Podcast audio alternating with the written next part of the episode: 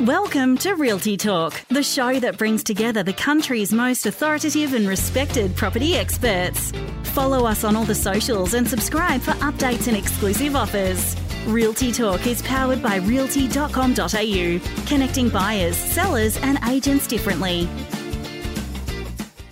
Well, hello and welcome to the show.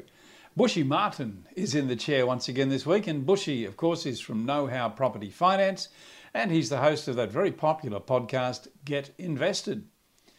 Bushy's guests this week are Bryce Holdaway, Rob Newman, and Jason Back. First up, Bushy talks to TV property show host and property buyers advocate Bryce Holdaway about a popular money myth about paying rent. You know, given the massive stimulus incentives being offered by federal and state governments to build new homes, there's been a big increase in the number of first home buyers who are looking to go down that road.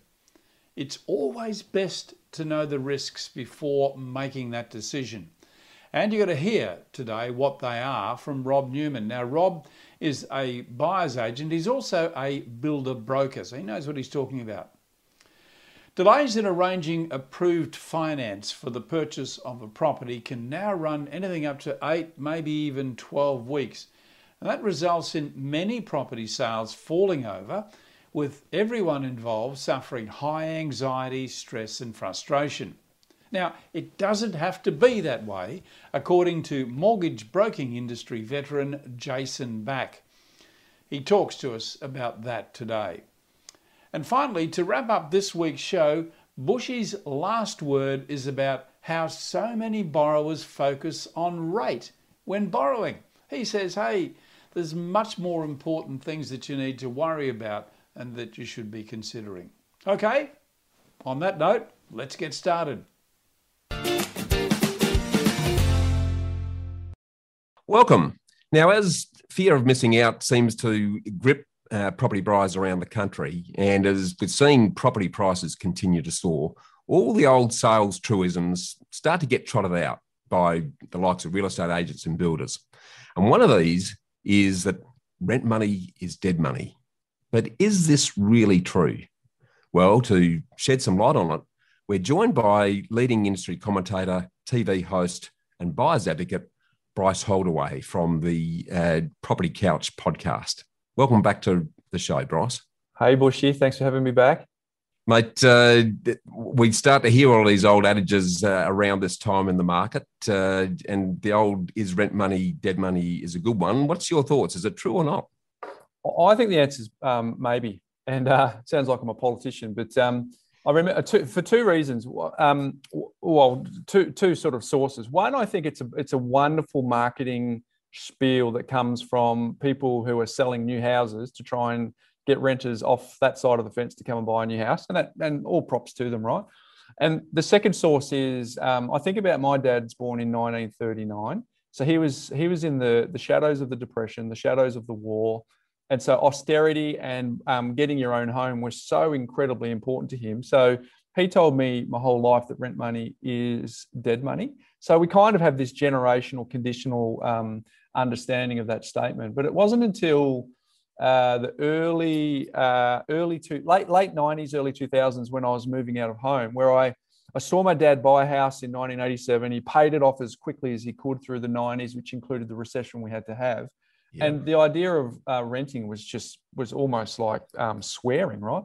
But then but then i decided that i wanted to live in the suburb of south perth um, when i grew up there in perth and i couldn't afford to buy a house but i could afford to rent and it wasn't until then that I got introduced to the fact that I could have my cake and eat it too. I could have this wonderful lifestyle around um, a beautiful river and everything that comes on board with that. And then buy an investment property at the same time. So I could actually live where I wanted to live and look after my uh, wealth by buying an investment property. And that was foreign to my dad and his generation. So that that that sort of spawned the idea of rent vesting. So so my my answer to the question is maybe because I think there's an arbitrage opportunity that if you take advantage of, I don't think it's dead money. So, for example, for you to rent a house versus buying the same house, typically it would cost more to buy. And let's ignore that in some suburbs that's not the case, but let's just go to at a headline level, typically it costs you more to buy than it costs to rent. So there's a surplus that you're saving.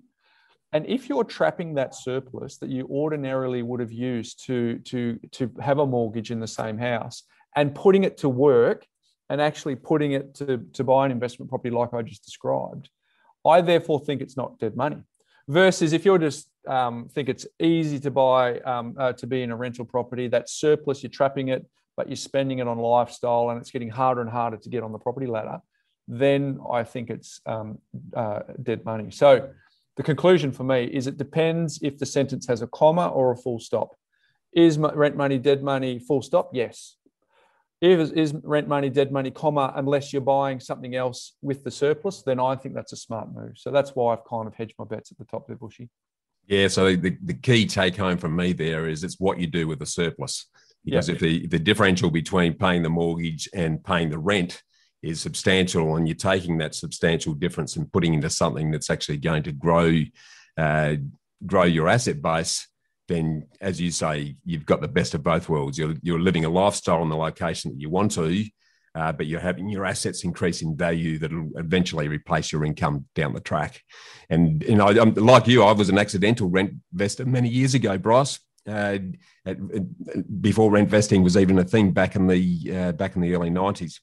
Yeah, mate. But, but I think we're, the other we're the OGs. We're, we're the old guys who were around. We are the old guys. But here's in the vernacular. well, here's the other opportunity with rent vesting, though, that associated with that. At the other end of the journey, if you've got a number of uh, properties that are, are covering your uh, income needs, and uh, and you're, you're still mobile enough. I, I, know my wife and I will be effectively rent vesting at the end of our journey as well because we can uh, rent some really good places wherever we want to go at a fraction of the cost that a mortgage would would for that exercise. But we've got all of our assets that that are, that are funding that that story. So. Uh, so I think it's got applicability at, at both levels, and the the real take home from all of that for me is you know rent for lifestyle as as long as you're investing the rest is the is the key take home. I think you've made a wonderful point too, Bushy. And and and the, the point is rent vesting sounds sexy, right? But it is like the Titanic. Um, you cannot you cannot change directions quickly. So as you as you know very well, uh, particularly if you're in Sydney, if you start out the journey of rent vesting, I'm committed to rent vesting, I'm in my early 30s and I'm committed, I'm committed, and then all of a sudden a, a change of life happens and you go, oops, I actually want to live in my own home that is very, very challenging if you've set, a, set an intention to rent vest. And then all of a sudden you go, hang on a second, I've got to pivot, throw a principal place of residence into my cash flow equation, which is going to be a significant cash flow drain on, on the bottom line. And therefore, I may have to liquidate assets in a position of weakness where I'm paying capital gains tax. And so, so you've made a really good point that if you set the intention early that you're going to be a rent investor, stay the path. Or yep. if you follow your plan and my plan is that you know, we're both homeowners, and at some point we want to rent a, a nice beachfront, uh, riverfront, penthouse, some sort of lifestyle wow at the uh, at, at, the later part of our life cycle. That makes sense, but but beware the change of course in the middle because it is something that could seriously hamstring if you if you if you haven't looked around the corner on that. Yeah, and and having a very clear idea of the roadmap and the strategy is is is absolutely key there, Bryce. You make a, a, really good point, mate. Uh, always love talking to you. you. Had some really great food for thought there around that subject. Uh, appreciate you joining us on the show again today, mate. Hey, thanks for having me, Bushy. Great. Now, uh, the take home there, guys, it's rent for lifestyle and invest the rest. Uh, make sure you take advantage of that. Uh, you're watching Realty Talk. Property deductions can save you thousands of dollars each year. To make sure you maximise deductions, you need to work with the most experienced quantity surveyor in the country. BMT Tax Depreciation is the leading specialist in the industry. They've completed over 700,000 tax deduction schedules for residential investment and commercial properties Australia wide. BMT guarantee to find double your fee in the first full financial year deductions. Call BMT on 1300 728 726 today for an obligation free quote. Welcome. Now, in recent times, there's been a massive increase of interest in new build homes. And this is largely thanks to huge government incentives, particularly for first home buyers. But building can be very high risk if it's not handled very carefully. So, to talk you through the tips and traps of building, I'm joined by leading buyer's agent and builder broker, Rob Newman of Blackford's Urban Habitats, who's been involved in property for nearly 40 years now. So, welcome to the show again, Rob. Hey, Bushy, great to be with you. Thanks, mate. Now, uh, this is a, a, big topic, and buying does have its trials, and uh, building does have its trials and tribulations. Uh, tell us, uh, firstly, one of the things that uh, will be uh, confusing for some is what's the difference between uh, buying a complete house and land package from a builder versus buying a block of land and then finding a builder to build on it? Great question, and we've only got five minutes, so I'll try and try and keep this really short. If you're buying from a builder that is also the land developer, you have probably not always, but you've probably got more chance of getting as close uh, to what we term a fixed price building contract as possible. Bear in mind, there is no such thing as a fixed price building contract. However, if the builder has done the bulk of the greenfield work, and I'm talking out of suburb type homes now, I'm not t- talking urban urban infill, they've probably benched the site, they've probably done the retaining walls, they've probably done the rollover curbs and so forth. And you can tie the finance to both contracts. So this, the works, the engineering works won't start on site to discover what your underground costs are until you've signed a building contract. That's when they'll take bore logs and so forth. They'll go up to the engineers and they'll come back with a figure and also like the, the cost and bits and pieces on what the footings are going to cost. This will be determined by the width of the footings, the depth, the amount of mesh they've got to use, the spoil that's going to be removed. It gets very complicated. However, if they strike an impediment, right, such as rock, for example, which no one knows is, is there, and they then disclose to you, the buyer, that look, we have struck rock, it's going to cost a lot more than what we thought. And your finance is subject to both the land contract and the build contract and it becomes prohibitive for you to proceed, e.g., you can't get your finance, then you're free to, to walk away from the deal. Yeah, okay, that, that's really good to know. So uh, clearly, there's some advantages in uh, getting a combined house and land package to protect you uh, in that ad- advent. Uh, tell me, uh, there are a number of risks in this process. Uh, what are the what are a couple of the key ones, and and how can we manage them? So look, the main one is obviously what's happening underground. Um, so again, as I've just mentioned, getting those soil reports done. Now you won't get those done until you've paid a fee to the builder if it's a house and land. They're what we call abortive costs. Okay, so that's when they'll start doing that research and they'll come back and put a price in the building contract to say this is what we allowed for, but this is what it's going to be. And even then, you still have the risk if they strike rock or some other impediment that no one knows about, because at this point in time, both the builder and yourself are dealing with the unknown. So they genuinely don't know. So you've got to hope that they don't find any any impediment and that the price they've given you for the underground works is what it's going to end up being. So the bottom line, what I'm saying is here, make sure you do as much research as you possibly can and allow for reasonable footings in your building contract. Yeah, and I think the the flow on from there too is make sure when you're building that you've actually got some additional funds set aside to cover some of these variances that are uh, inevitably going to occur. So, you know, in, in our own experience, we've generally suggested people add 10% uh, to cover these things because it's not a matter of if it's it's just generally a matter of when. So yeah okay. So uh, one of the other uh, key things i hear a lot about are those that think okay we'll get the land and we'll get the build and then we'll finish it off ourselves. Uh, what's your thoughts on is this a good idea? And if not why not? Certainly the main thing you need to do, Bushy, is retain the integrity of certainly the slab. And when I say slab, I mean the, the concrete slab that the home sits on. Okay. So things like perimeter paths, driveways, stormwater is a real classic where you can get those done by the builder. It's false economy to think you're going to do them, do them yourself. Right? And if something were to go wrong and you did the stormwater and so forth yourself, you'd be in for a real arm wrestle with the builder as to actually who's at fault. Yeah, Yeah, and it, it, if it's under the builder's hat and there's warranties that are attached to all of that, and, and, under the defects liability, and you do have an issue, then you've got some protection. If not, then uh, you're in a world of pain. But uh, some uh, some really good thoughts there. That's just the tip of the iceberg. Uh, building can be very beneficial, but you really do need to know what you're doing.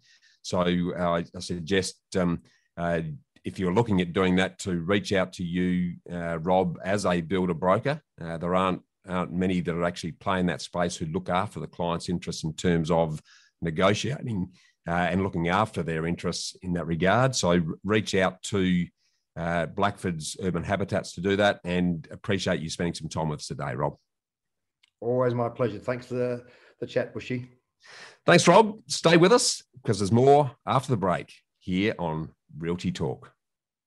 Property depreciation is the natural wear and tear of a building and its assets. Property investors can claim depreciation as a tax deduction each financial year. Depreciation is a non cash deduction. This means you don't need to spend any money in order to claim it. On average, BMT tax depreciation find residential investors almost $9,000 in first full financial year deductions. Call BMT on 1300 728 726 today for an obligation free quote. Welcome. Now, in days gone by, it was common to buy a property with a two week finance approval and you'd settle within a month. Unfortunately, it appears that those days are now long gone, with many banks taking a minimum of two weeks just to pick up and start looking your application, four to eight weeks to approve it, and up to two to three months to settle. Now, this is creating a lot of stress and frustration for everyone in the game. And unfortunately, many sales are actually falling over as a result. So, to shed some light on why and what you need to do about this, we're joined by mortgage broking veteran Jason Back of Broker Essentials, Australia's leading mortgage broking coach. So, welcome back to the show, Jason. It's great to be here, Bushy. Jason, we're in very interesting times in property and finance at the moment. Uh, why is it taking so long to get a loan these days? Look, Bush, it's actually quite a complex issue. As much as I'd like to sort of sit there and say, look, it's the banks just dragging their heels, uh, I think it's a little bit more complex than that. Uh, I've been in the industry for just over 30 years now. Uh, when I started in the bank, uh, you know, credit was um, something that we all had to go away and actually learn, like a bit of a classroom exercise.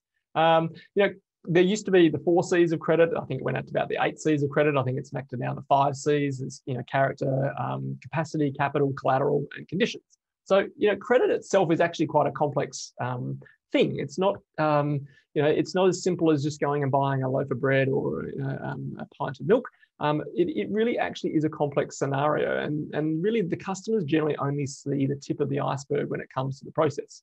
So what's really going on at the moment is, is probably a, a few things. One is you know, technology has certainly changed and how you know you you brokers and banks get your information so that they can make a decision on whether you're worthy of lending money to.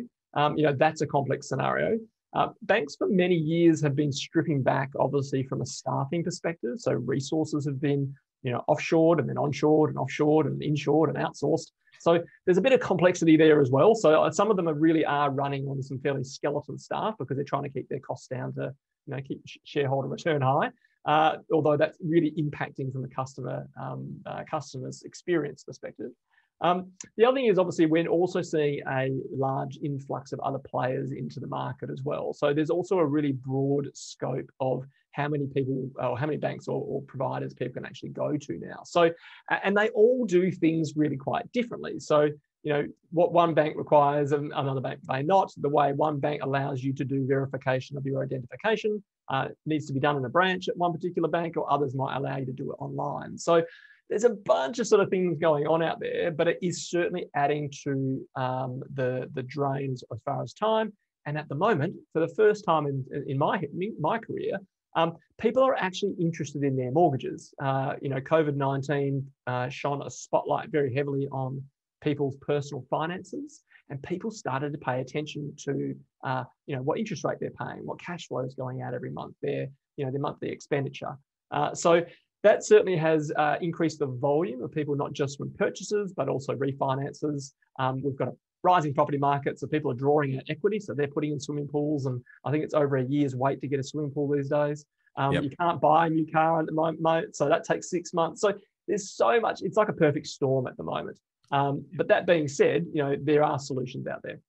Yeah, I, I, think you make a very good point. and I, I, think the the mistake I see a lot of people making is they'll chase the the cheapest rate, mm. but of course every man, woman, dog, and child is chasing the same thing, so you get this absolute uh, backlog and and uh, stockpile of opportunity blocking up the works, and, and therefore no surprise that it's taking longer to get through.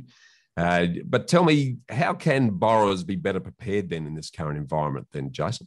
Yeah, I think one of the the challenges that we've got is that, especially in my career, I think one of the biggest mistakes the banking industry actually made was telling people that it's a really easy process, um, that it's quick, it's fast, it's overnight, it's 22 minutes, uh, but it's actually not that simple. So, um, for the customer to be more prepared, um, they really do need to go away and do a little bit of research. Obviously, work with people like the broking community, so whether they can basically gather up those five C's and generally we determine those things by doing some research into having a budget and, and your expenditures. We want to know what you're earning, so we want current pay slips or you know bad statements or P&L or balance sheets or whatever you know employment structure you're under.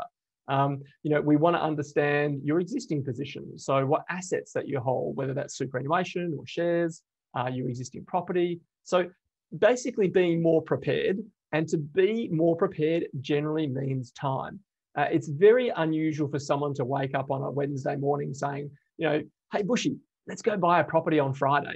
So uh, we generally, you know, we know that happens in the market. We, we get thousands of people coming in saying, oh, I need an approval in principle today. Um, and my question is, how long have you been thinking about buying a property for? And for most people, it's generally been north of six months. So um, my, my biggest bit of advice for people is, is, is get ready early. So understand your current position, your current state, obviously desired state where you really want to be and what you want to buy. Um, really map that out with your broker, but do it early so you so that you can um, get that approval in principle if that's the case. Um, now, some of those might only last 30 days, some of those last six months. Um, but if you're not seeing any material change to your position, it puts you in a really strong position when you're going to go and buy a property. Yeah, I, I, very good advice there. I, th- I, think a couple of uh, uh, points that that uh, support that to me are the the fact that uh, we also need to start educating real estate agents in particular around what is achievable from the lending perspective, so they're not creating uh, dates and times that, that just can't be met.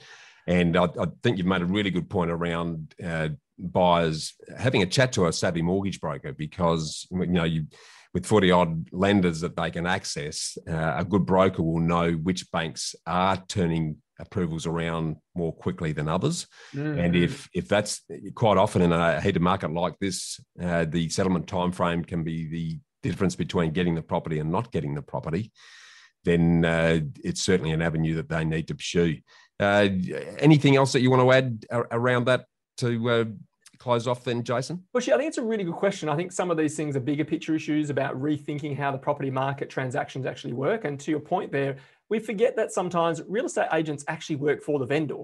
They actually don't work for the purchasers. So, you know, when you've got five purchases lined up, the, the real estate agent's going to look at cash offers. They're going to look at people that don't have finance conditions. They're going to look at people that don't have bridging finance requirements because they want to make it easy for their client right? From a broker perspective, you're our client. So we want to make it easy for you to purchase. So that the faster uh, you can get in and talk to us now about your needs for the future, the more prepared you can be so that when you go in, you go in strong, you go in hard, you know what your best offer is, and you're giving yourself every opportunity to be successful, especially for places like where we are in, in, in Melbourne or Sydney, where auctions obviously are the predominant sort of way of selling properties you really want to go in hard. So, again, to me, the whole thing is about being prepared early uh, and giving us every opportunity to make the experience a really pleasant one for you. So, uh, the more prepared you are, the more time you give us, the better the experience will be. Yeah, I love it. Some great take homes there. So, be prepared. Use a savvy mortgage broker who can place with a lender that that is more timely in their response. Yeah uh, educate the agents to what's achievable when you've got that opportunity. Some some really good insights there, mate. So I appreciate you sharing sharing that with us today. Absolute pleasure, Bushy. It's great to see you as always. Thank you, Jason. Interesting times. You're here on Realty Talk.